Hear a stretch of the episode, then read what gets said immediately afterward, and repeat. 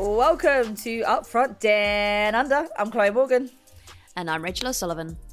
And then there were four. England are through to another World Cup semi final, and Alessia Russo was the hero on this occasion at the Lionesses, managed to see off a very competitive Colombia side. The Matildas await after they won a penalty shootout for the ages, while Spain and Sweden completed the lineup yesterday today. I mean, tonight. I mean, this morning. I mean, what time is it? It's quarter to two uh, over in, uh, where am I? Sydney.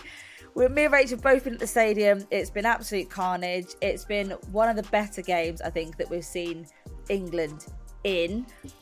Obviously, we walked away with the win, taking us through to the semi finals. It was 2 1 this evening. Santos in the 44th minute with the first goal, which looked scary as fuck, not gonna lie, absolutely scary as fuck. And then Hemp coming back with the equaliser just before half time in the extra time of the first half in the 45 plus sixth minute. I mean, Rach, talk me through your thoughts and feelings in the first half. What we saw was a, a, sort of a formation, the player selection that had returned pretty much back to the sort of China days. Um, a sort of three at the back with you know Bronze and Daly on the wings, uh, pressing up front. We had Alessia Russo and also Hemp um, we looked quite solid. I think the biggest threat for me seemed to be Linda Caicedo on the left hand side against Jess Carter. I think sometimes she was caught out, but that don't get me wrong. I think Jess Carter had did have uh, ended up having quite a decent game, but I think there was a couple of times I was thinking, is Caicedo going to outpace Carter, and this is where the, the attack's going to come from. But Rach, what were your thoughts? First half, what, what are you thinking apart from the elation? Well, I think the Caicedo thing on the left hand side was more to do with Lucy Bronze get being so high and Pushing Jess Carter having to cover for that. Yeah. Um, so I actually think it was probably more to do with that. I think um, Lucy lost the ball a couple of times. But overall, I think this formation worked better in this game than it did in the last game against Nigeria. I thought Walsh was better. Um, you know, I did wonder if we were going to see some changes. Obviously, Toone came in. Um, didn't have the best game. I thought Lauren Hemp was excellent. I thought um, they really struggled to handle her. I thought she was player of the match. I know Leslie obviously got the winning goal, but I thought Lauren Hemp really did a job. I thought she did. She managed to kind of be wide, but also be direct at this like uh, during the game. I think in the China game she was really direct. In the Nigeria game she was far too wide because they weren't getting any ball through the middle. And I think she kind of managed to balance the two of those things um, mm-hmm. in this game. And I think, yeah, the Colombia um, backline really struggled to deal with her. So I thought in the first half they did well, and it felt like the goal kind of came a little bit against the run of play. Um, and what a goal it was! Like I don't know about you, do you think that was a goal? Like was Mary Earps in the wrong to be kind of get her angles wrong for it to be able to float over her like that? What are your thoughts on that?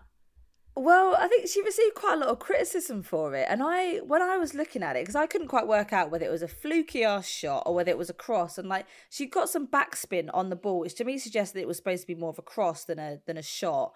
Um, and I think Mary, even though I mean she wasn't that far off her line, she was about half a meter off her line, and I think um, obviously she'd backpedaled and she was at the highest point of her jump, and I think it was just the the the, the kind of unfortunateness of the trajectory of the ball is that it sort of hit peak at the top of her jump and then sort of dipped down into the goal. So I don't actually think that was a big error. Um, but everyone sort of was sort of saying, okay, well, you know, it's an error of the tournament. And then I'd, I'd been absolutely raving in the game previously Australia France, and we'll go and talk about that in a second, about the amazing, um, you know, French goalkeeping display that we've just seen. And then I go on to this, and everyone's like, oh, okay, well, you've got Earps making the error. And then at the other end, a couple minutes later, you've got Perez um, slipping up and obviously like spilling the ball as well. And everyone was like, oh, God, well, look, we've had two massive goalkeeping errors. And I was like, that's not what's happened at all. Like, and also, like, just take a minute, okay? It's a very highly pressurized game. Like, everyone, you know, it's like, just, just you know, come on. The Colombia fans giving it absolute beans in the crowd.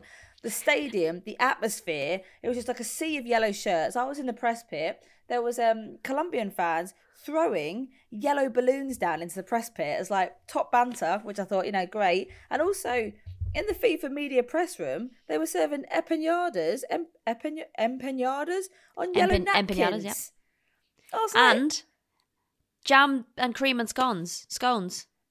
Yeah, well, they went yeah, around as well. I, they were not, not the best. They, but you know, there was a nod. when it's like yeah, when it's late at night and you kind of cover three different games, it it, it, it helped a bit of sugar and, and spice. But yeah, I think um I've got to agree with you. I think in the first half, like I think we were dominant. I think there was a part of me that felt quite calm in this game. Um, I felt like the goal was coming, and the the the Colombia goal was completely against the run of play. And I thought, okay, if we get one back before half time, I'll get back into feeling quite calm against it. And we and we did. It wasn't a really unfortunate Perez error. Obviously, then Hemp followed it up, tenacious uh, in getting that. Loves a toe poke. Think, yeah, it England was, um, fucking love a toe poke. Well, I thought it was going to be Russo for that because she was there in and around the keeper, and then like Hemp just bombs out of nowhere. She's like, "No, Russo, this is my bloody goal." Um, and then when they went into half time, obviously that completely changes the atmosphere. All they've got to do is obviously get the goal back or get another goal, and then it's and it's for the win. And I think we did deserve it. I mean, the Nigeria game, I can't say with confidence that we deserved that win, but this game, I feel like we, we deserved it. It wasn't the most amazing game that we ever had, but I do feel like there's an upward trajectory of our performances. I'll tell Agreed? you what I didn't enjoy the last 10 minutes plus extra time. This, like, I understand game management, but my God, mm. like, I just feel like England are better than trying to just delay, delay, delay. Like, they were literally up Colombia's end of the pitch and could have tried to score a goal. But no, they were like, no, we're going to fanny around to the corner with the ball, lose possession over and over. It is the most stressful thing to watch. And I'm sure like it's all part of football and game management, but I just fucking hate time wasting. I hate it, especially when they do it so early and think, oh, 10 minutes. And then they're like, yeah, we're going to have eight minutes of extra time. You're like, oh my God, it's basically 20 minutes. Like, that's nearly a third of the game that you're just like, not a third of the game, but like, you're just playing around with the ball. Like, you're just like, just like, you're good enough to just go and attack or like, you know, not just, just, I can't be dealing with this stress. I get like heartburn. Like, I came out of the fucking game and my heart was absolutely racing because I have to deal with this stupid extra time bullshit. The Euros was bad enough. Stop it. That's, what I'm saying. Wow. Stop it. But uh, for me, I felt quite calm about it. I thought oh, that as soon as we got God that goal for half time, I was like, I was like fairly chill. Um, and then obviously, I mean, Russo, not really been finding her scoring form. Uh, has only scored one goal previously in the tournament, and then what I found quite frustrating in this game, even so, is that we could have had the the game wrapped up fairly early on had it been for a couple of like better targeted headers headers from Russo and Daly. The worst thing was that they were both getting into like incredible areas, doing these incredible leaps, getting on the end of these deliveries that were being whipped in, and then just heading it straight at Perez. And I was like, all you have to do is find a space that Perez isn't in and aim for that space. Um, and I find that really frustrating. And obviously, like then, then you get Russo with the ball at her feet, and then she converts the chance. And weirdly enough, there was there was a sort of a lack of almost tenacity in that goal because Stanway had slipped the ball through for Russo to run onto. It kind of got caught a little bit under her feet, and because of that, she then, for a split second, didn't go after the ball, and then went after the ball, and then slotted it past Perez. And then following that, I mean, the drama continued because then Perez seemed to get something in her eye. She was then subbed off. You had a 20 year old replacement keeper coming in, making her first international debut. And this is like, I mean, Perez, after making the slip, not saving this goal, getting an eye issue, and then it, it just sort of, I, I think, yeah, I felt really sorry for her because Perez had also had an unbelievable tournament. I mean, she was second in the goalkeeper stats for, for saves behind Mary Earps before this tournament. Um, she was on 92% of the saves and Mary Earps on 100%. So, yeah, this was a, a, bit of a goalkeeper matchup as well. And um, I think Perez has had, yeah, it wasn't it wasn't a bad game. It was a it was a fuck no. up for sure no, but I also think Colombia like can go out of that game with their heads held high. Like it's one of those kind of just both sides going for it. I feel like Colombia were just going for it more, and that's maybe something that's maybe ever so slightly lacking in England's performances sometimes is that absolute gunning for it. And I think sometimes England like to take the pace out of the game. And I think mm-hmm. they're actually at their flowing best when they're playing quickly, like that first half against Denmark, that match against China, when they're playing quick passes and and they give the opposition very little time to actually almost like they're chasing shadows. And I think England sometimes in these high pressure moments take the speed out of the game. And that's when it gets nervy for us because it almost takes the pace away and it feels like they're not kind of gunning for it, which is what I felt like Colombia were doing, particularly in the last 10 minutes plus injury time. They were throwing everything in the kitchen sink at it. And you know, at the end of the match, much like Nigeria, seeing the players come together, seeing the England players go over to the Colombia players and kind of really like pat on the back, hand on the shoulder, a real kind of respect and acknowledgement that this was a battle that the two of them had gone through. Mm. And, you know, as I think it was Sophie tweeted, like, unfortunately in sport, there always has to be winners and losers. And like you see that your Nigeria's, your Colombia's having an unreal tournament, you know, and to have to see them go and they're so sad and they're heartbroken. And um, it just felt like, yeah, it was a real, like, real battle out there today. Um, and it was sad to see the Colombians so sad. Their fans have been amazing. The passion that they sing their anthem, the kind of this the speed and kind of intensity in the way they play, they've been um, a joy to watch this tournament. They really have. Like it was annoying actually to kind of see the the passion and excitement that they were bringing from the very first minute. I mean, I have never seen a national anthem sung with so much vigor. It was insane. The entire when that goal went in, the entire stadium exploded. Like there was no roof on the stadium. So like it would have taken just a bloody well. roof off. Like just as it was just trumpets going off. Like they had like Colombian music playing. It was like a festival in there. Just a sea of yellow shirts everywhere. It was um yeah, it was absolutely brilliant. But yeah, obviously it's come it's come a it's an end to the Colombian tournament and now we have the three European teams in the semi-finals England, Sweden, and Spain. And then obviously we take on Australia on Wednesday, which is going to be one hell of a matchup. Yes, Rach, go on. Go on. I also do think it's worth mentioning the fact that Lauren James only got a two game ban for her red card, which I was not disappointed in, but I think mm-hmm. she should have gotten three. And I think based off the red card um, for the Nigeria player in the first game that was upgraded to a three game ban, and that was in tackle. That was kind of a reckless challenge, but she was going for the ball. I was really surprised that Lauren James only got the two match ban. Um, I thought she was going to get three and should have got three. So, should England progress, which is going to be a bloody hard job, should they progress to the final, she will be back for that. Which is amazing. But yeah, I've got to agree with you. Uh, there doesn't seem to be a lot of understanding or clarity around why that decision was made for one player and, and not the other. Maybe perhaps FIFA took into account obviously the apology and also the fact that I think it, it looked as if maybe Lauren James had spoken to Alozie behind the scenes because there was some kind of understanding that Alozie seemed to be at peace with what had happened. So it's I can only assume it's it's not good enough. Yeah, it's not good enough. But... It shouldn't come into the it shouldn't come into the the the decision. The decision's based on what happened on the pitch. Oh, and, for sure. And I just don't think. Yeah, I was just quite surprised by that. But you know, that will be if England get through. And like I said, it's going to be hard because that Australia France game, like we just can't seem to have a normal 90 minutes of football in this no. tournament anymore. And that's, no. look, it's fine. It's very exciting. When you're covering it, it's quite stressful. Um, oh, it's disgusting. And yeah we I don't know about you, but like I was up in the press box during the penalty shootout, so we'd watch the first half of the Australia France game. I'm guessing that's where we're going next, and uh, watched it in the the bar right next to the stadium, which is full of England fans, full of Australian fans, and over to the right of that bar there was a big like kind of park right next to it where they put up another screen. And the place was absolutely rammed. And you could the bar was kind of down a, a dip a little bit and you looked up and everyone was just surrounding the the the park, surrounding mm-hmm. the bar, looking at these big screens. It was incredible, the amount of people. And like you can attest to this, Chloe, this stadium is not like central Sydney. This is like mm-hmm. a 25, 30 minute drive from Sydney. All of these people were out watching the match.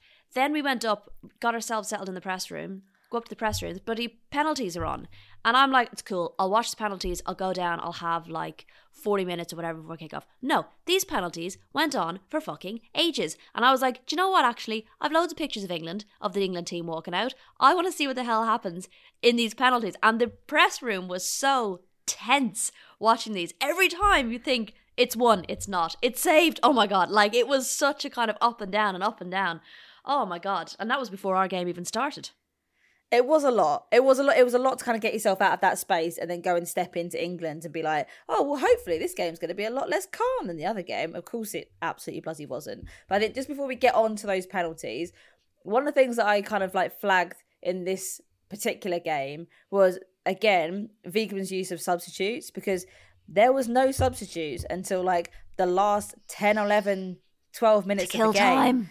And it just felt like okay, I think you need to inject something new into the dynamic to make sure that we're not getting too stale here. We can't rest on our laurels. We're only 2 1 up at this point.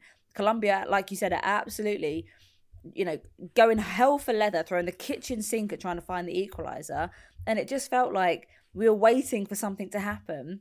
And then eventually, um, Chloe Kelly comes on, come on for uh, for Russo in the 80th minute, and then we eventually see Beth England come on for for Hemp. But to me, it just felt like where were those substitutes? Like it just, I, what what are you doing? It felt like she brought them on to kill time. Like Chloe Kelly is the queen of time wasting. We saw that in the Euros, and Beth England is very good at holding up the ball. She is, and I think England did they shift to a four four two towards the end there? Did they kind of bank up and? Look, kind I talked of. about the stress, but I'm getting stressed even just thinking about it. I just I hate it. I hate watching like the clock slowly count down. Like just try and score a goal. Just play the football. I just can't. I can't be dealing, Chloe. I'm gonna have nightmares about this. Okay. All right. I tell you what. We've covered it. We've done it. We're through to the semi-finals. Okay. Let's move yeah. on, okay? Because, like you this said, game wasn't stressful was at all. A pre-England tasty fixture going on. And this was the one that was occupying the entire press box. We've been allowed into the, the media centre like hours earlier than normal because everyone wanted to go and watch this game. And obviously there were so many Aussie journalists in the press pack as well. So the game itself, very evenly matched. Like you cannot pick the teams apart. Possession wise, France had 49%, Australia had 51%, pass completion rate, both in the 70s. I mean, shots on target, one had 11, one had 12. You had um pass accuracy. Again same thing. You just you couldn't pick the teams that you were like either either one of these teams deserved to win it and i can't call either way. They both had incredible chances. The french goalkeeper oh i mean rach talk to me because goalkeepers and I, I feel like i'm being biased saying it. Obviously i've got a bit of a background. I've got a history of goalkeeping. But rach what did you think of the goalkeeping in this game? Because you're objective. You'll you'll provide an objective view on this. Peyraud-Magnin always stresses me out because she always just looks. she wants to be so involved in everything, even She's when the chaotic. ball is up like the other end of the pitch. She is bouncing around the fucking goal line. Like she just seems like I don't know. It reminds me of like a fly, just like buzzing around constantly in her goal. Um, I thought like the decision to take her off when they they were like com- fairly confident they were going to penalties was such a massive risk, right? But equally, obviously, this keeper that came on is obviously a penalty pro. And to be fair to her, she did go the way of most of the penalties. She did. So, and I'm pretty and sure she had them on her bottle or whatever. Yeah. Yeah. And and then just to add to the like madness of it all, Gustavsson has uh Maka, Mackenzie Arnold, take one of the like first five penalties, which just blew my mind because in like in what team would you have your goalkeeper in your first five? And this she is, missed it. At, and then she had to go in and save another one. It that that was the most bizarre decision because I was like, if if you don't now win this penalty shootout, everything for every every single person is going to smash home criticism on Mackenzie Arnold for doing that because it just there was no need for that to take place. There was no need for her to step up when you've got five adequate outfield players ready who would have taken penalties, who would have been there in training to do that. It makes no fucking sense. It makes no sense. Like, fine, you're at the edge. You're, you, that's the 11th player. But then she missed. And it was like. It and then she used to go stand on the goal kick. line. Yeah. and then she used to go and try and save one, having just done that and being like, fuck, like, if I don't save this one, I just my god. I just thought some of the decisions we were all in the press box being like is he is this are they actually and then when he brought on the sub keeper Hervé Renard France nearly feckin' conceded. Like you know brought this chick on for no reason. Like it was just the amount of risks being taken Chloe. And I'm not even like you know I didn't really know who I wanted to win because I was like Australia obviously hosts great to get far in the tournament but equally should England progress then they'd have like 75,000 people basically against them. Should France win, boo France. But then you're like, but then maybe the Australian fans be like, well, we don't like France now either. So actually, if England progress, we're going to back England. So you're like, I don't really know in which situation, what was the best situation. But I suddenly felt very invested in both teams going through for some reason. And it was just the most like ridiculous fashion that this game ended. And it's another team that has had to play 120 minutes. Well, I thought penalty shootouts weren't going to get much spicier than the USA v Sweden, and then this game was like, hold my Hold my fucking beer. beer. hold Yeah. my fucking beer. Um, twenty penalties were taken. We had one keeper. we had one keeper miss a penalty despite not having to do that penalty in the first place. We had a keeper then. We had Mackenzie Arnold then have to re save twice a penalty from, From Kenza Dali. Oh my who god! you would have put pretty good money on scoring the first time, but definitely probably a house on scoring the second time.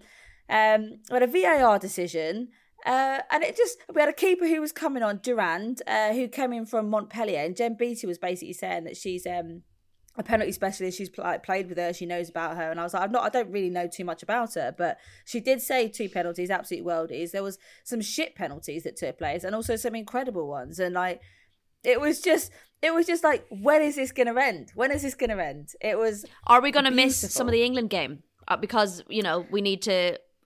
honestly, like, and we had we had one TV ahead of the other TV, and it was the same in the bloody uh, bar. The the park next to us had their TV be ahead of the other TV, and it was like it was like an echo because you'd kind of find out what was going to happen before it happened. Like I to try and get this across to our listeners, the way this country has become so absorbed with the tournament is incredible. The scenes mm. around the fan parks in Australia are unreal. There were 75,000 people at England versus Colombia. That's not even a host country. Like that's bonkers. There was 49,500 or whatever in Brisbane. The same number bloody turned up to see England Haiti. Like the numbers coming to this game, you have all of these people out in the fan parks. Like they're absolutely busting with people watching these games. Four degrees in Melbourne at ten o'clock on a Monday night, and they're out watching watching these games. It's just it gives you goosebumps seeing the way people have. And so part of me then is like, actually, Australia going through just like it's gonna be a really hard game. And to be fair, England got a flavour of it tonight with a pretty like most of that seventy five thousand were back in Colombia. So at least Oh, it's prepped them a bit for that. I'd say Um, but seventy-three thousand fans were Colombians. Yeah. yeah. yeah. so it's like the atmosphere is going to be unreal. And I think back to Canada 2015 when England faced Canada in Vancouver in BC Mm-hmm. Place in the quarterfinals. 54,000 people in that stadium, primarily Canadians, and England won 2 1. So I'm, I'm hanging on to that memory because when they play them again in the, uh, the Olympic Stadium, it's going to be some game, some atmosphere.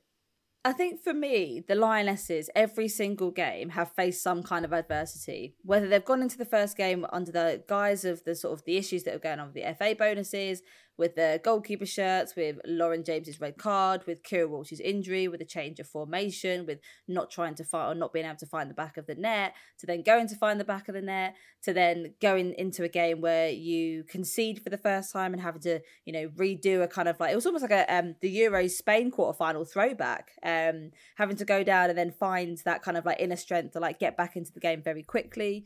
And then this game now, I mean, in terms of sort of quarterfinal, uh, sorry, semi-final matchups, you're going against the host country, and you know the whole of the stadium, bar ten fans, are going to be wanting Australia to progress through to the final. Um, but I do think this Colombia game was a kind of like lead up into that situation because they didn't seem. I've got to say, England did not seem phased as by the Colombian noise that was going on, and the, the noise was from the very outset. The minute the, The England booing. players touched the ball, the booing, the whistles, Constant. like the jeering, Yeah. it was like throughout the entire time. And I don't think the Australia fans are that way inclined as much, No. but they will give absolute beans at that game. So I do think this has helped England manage the out the external noise that will be going on. But I mean, it's just another game that they'll be facing that additional factor of adversity. And whilst the games that we've had so far have been scrappy, they've been a bit ugly. We've not played our best. We've not been at absolute full capacity. We've got through it.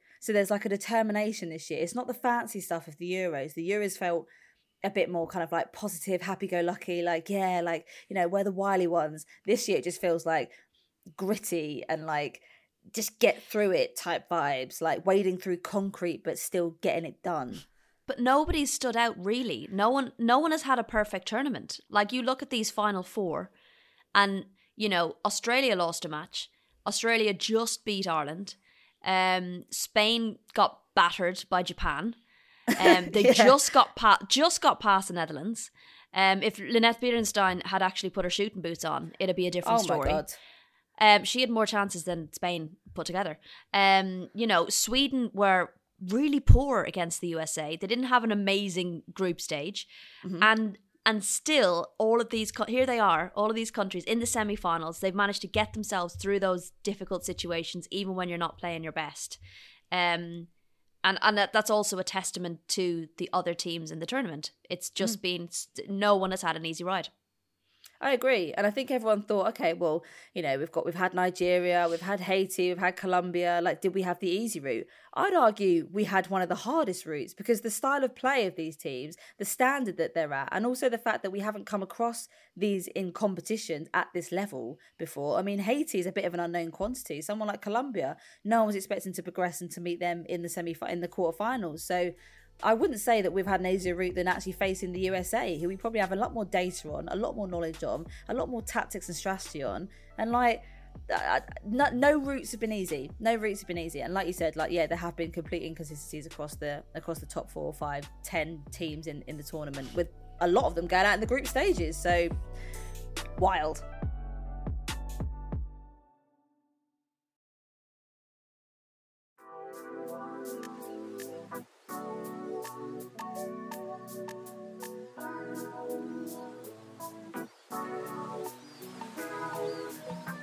Right, let's round up the other quarterfinals that have happened. A huge shock for all of us. Sweden beat. I think I, I, I think it's fair to say many uh, people's tournament favourites Japan, two one. I personally didn't see this coming. I thought Japan, after completely tearing Spain a new one, were going to progress and go into the final, and it was going to that was all wrapped up. That was a, that was a, that was a done deal.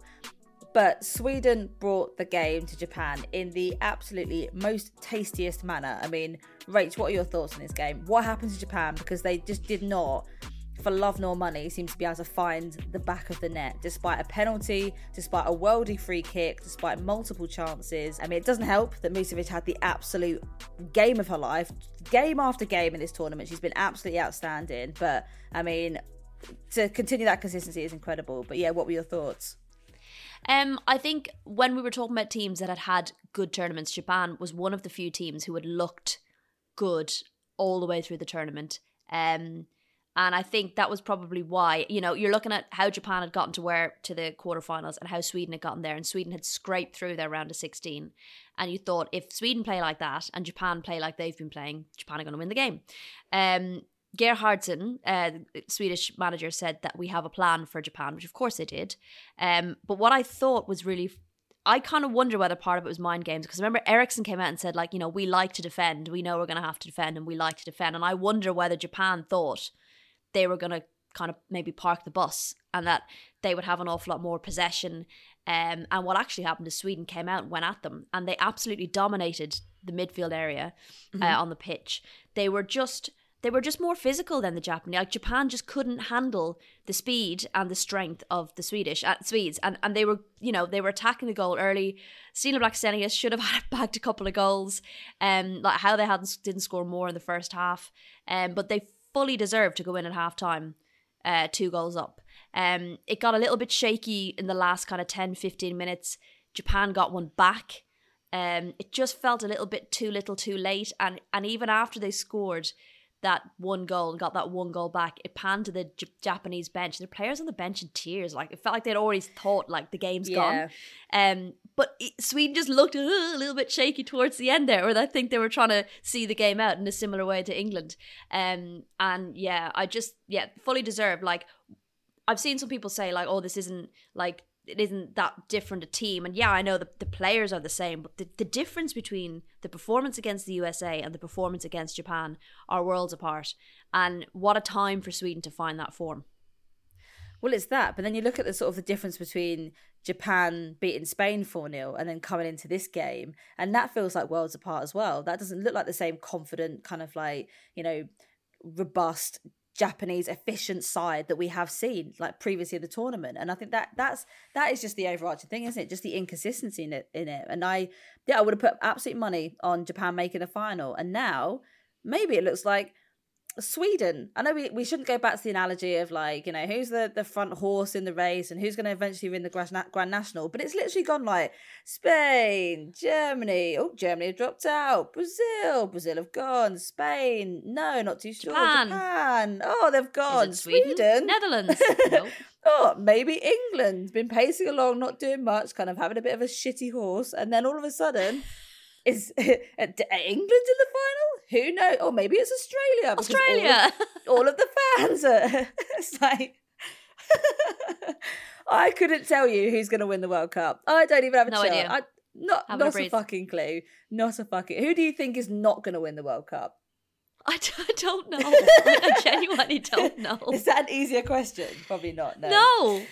Oh, I don't know. Okay. Well, I'm going to put my flagpole. And that's our analysis. Thank you so much for listening. Someone said that to me. gonna They were like, "Where's the flagpole?" I was like, "The flagpole's out the fucking window. I don't know what I'm doing with it. Like, I've just gotten rid of it now." I'm going to say Spain for the win.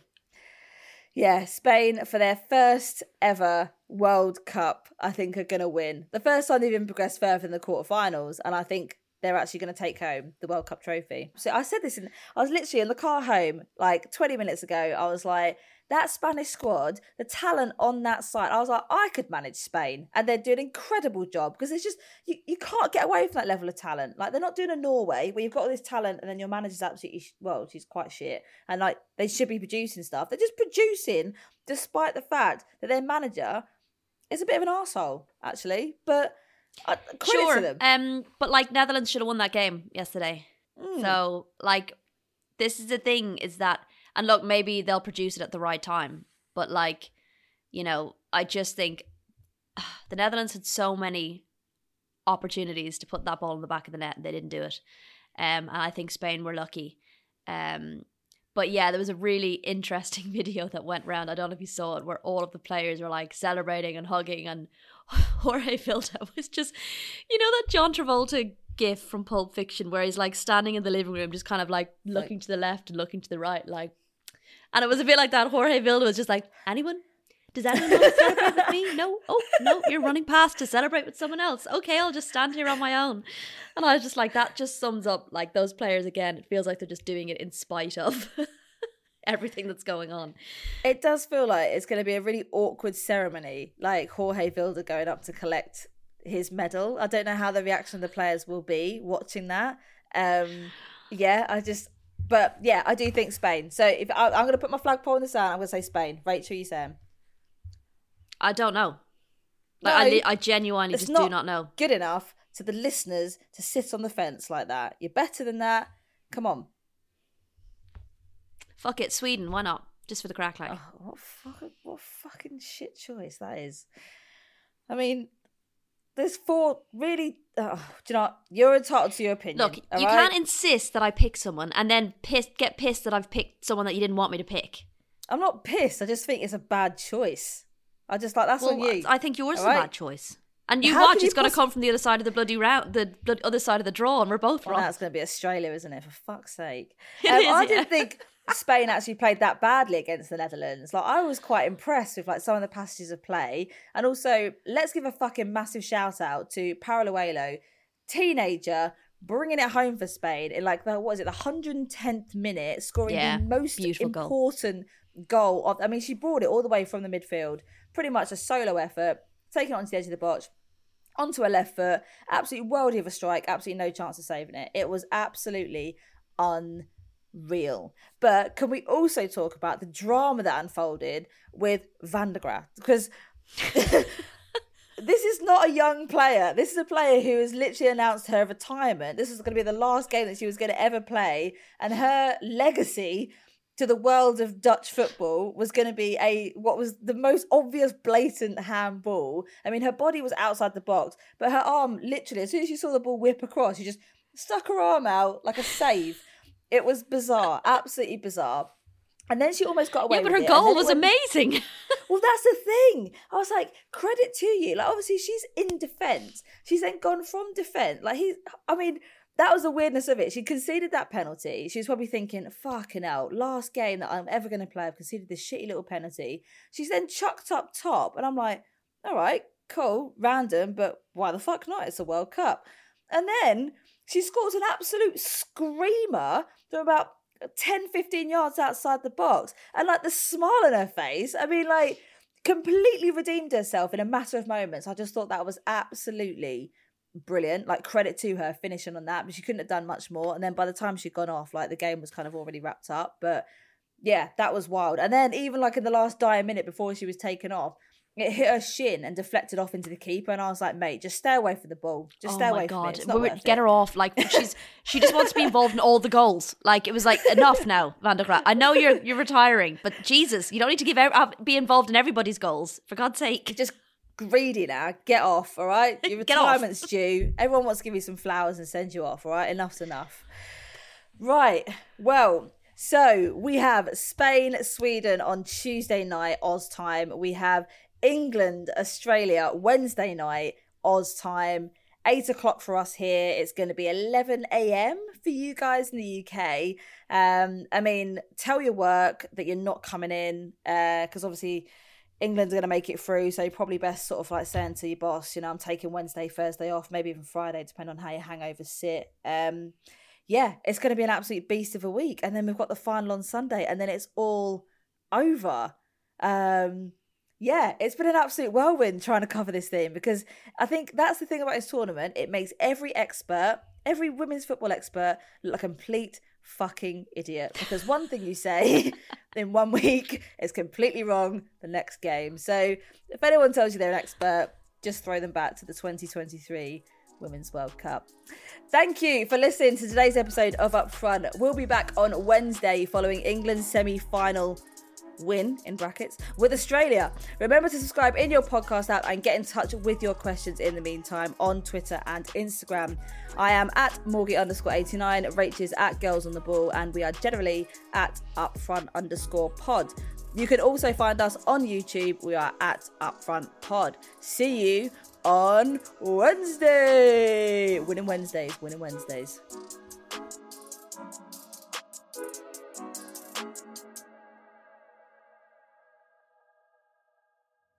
Upfront is a stack production and part of the ACAST Creator Network.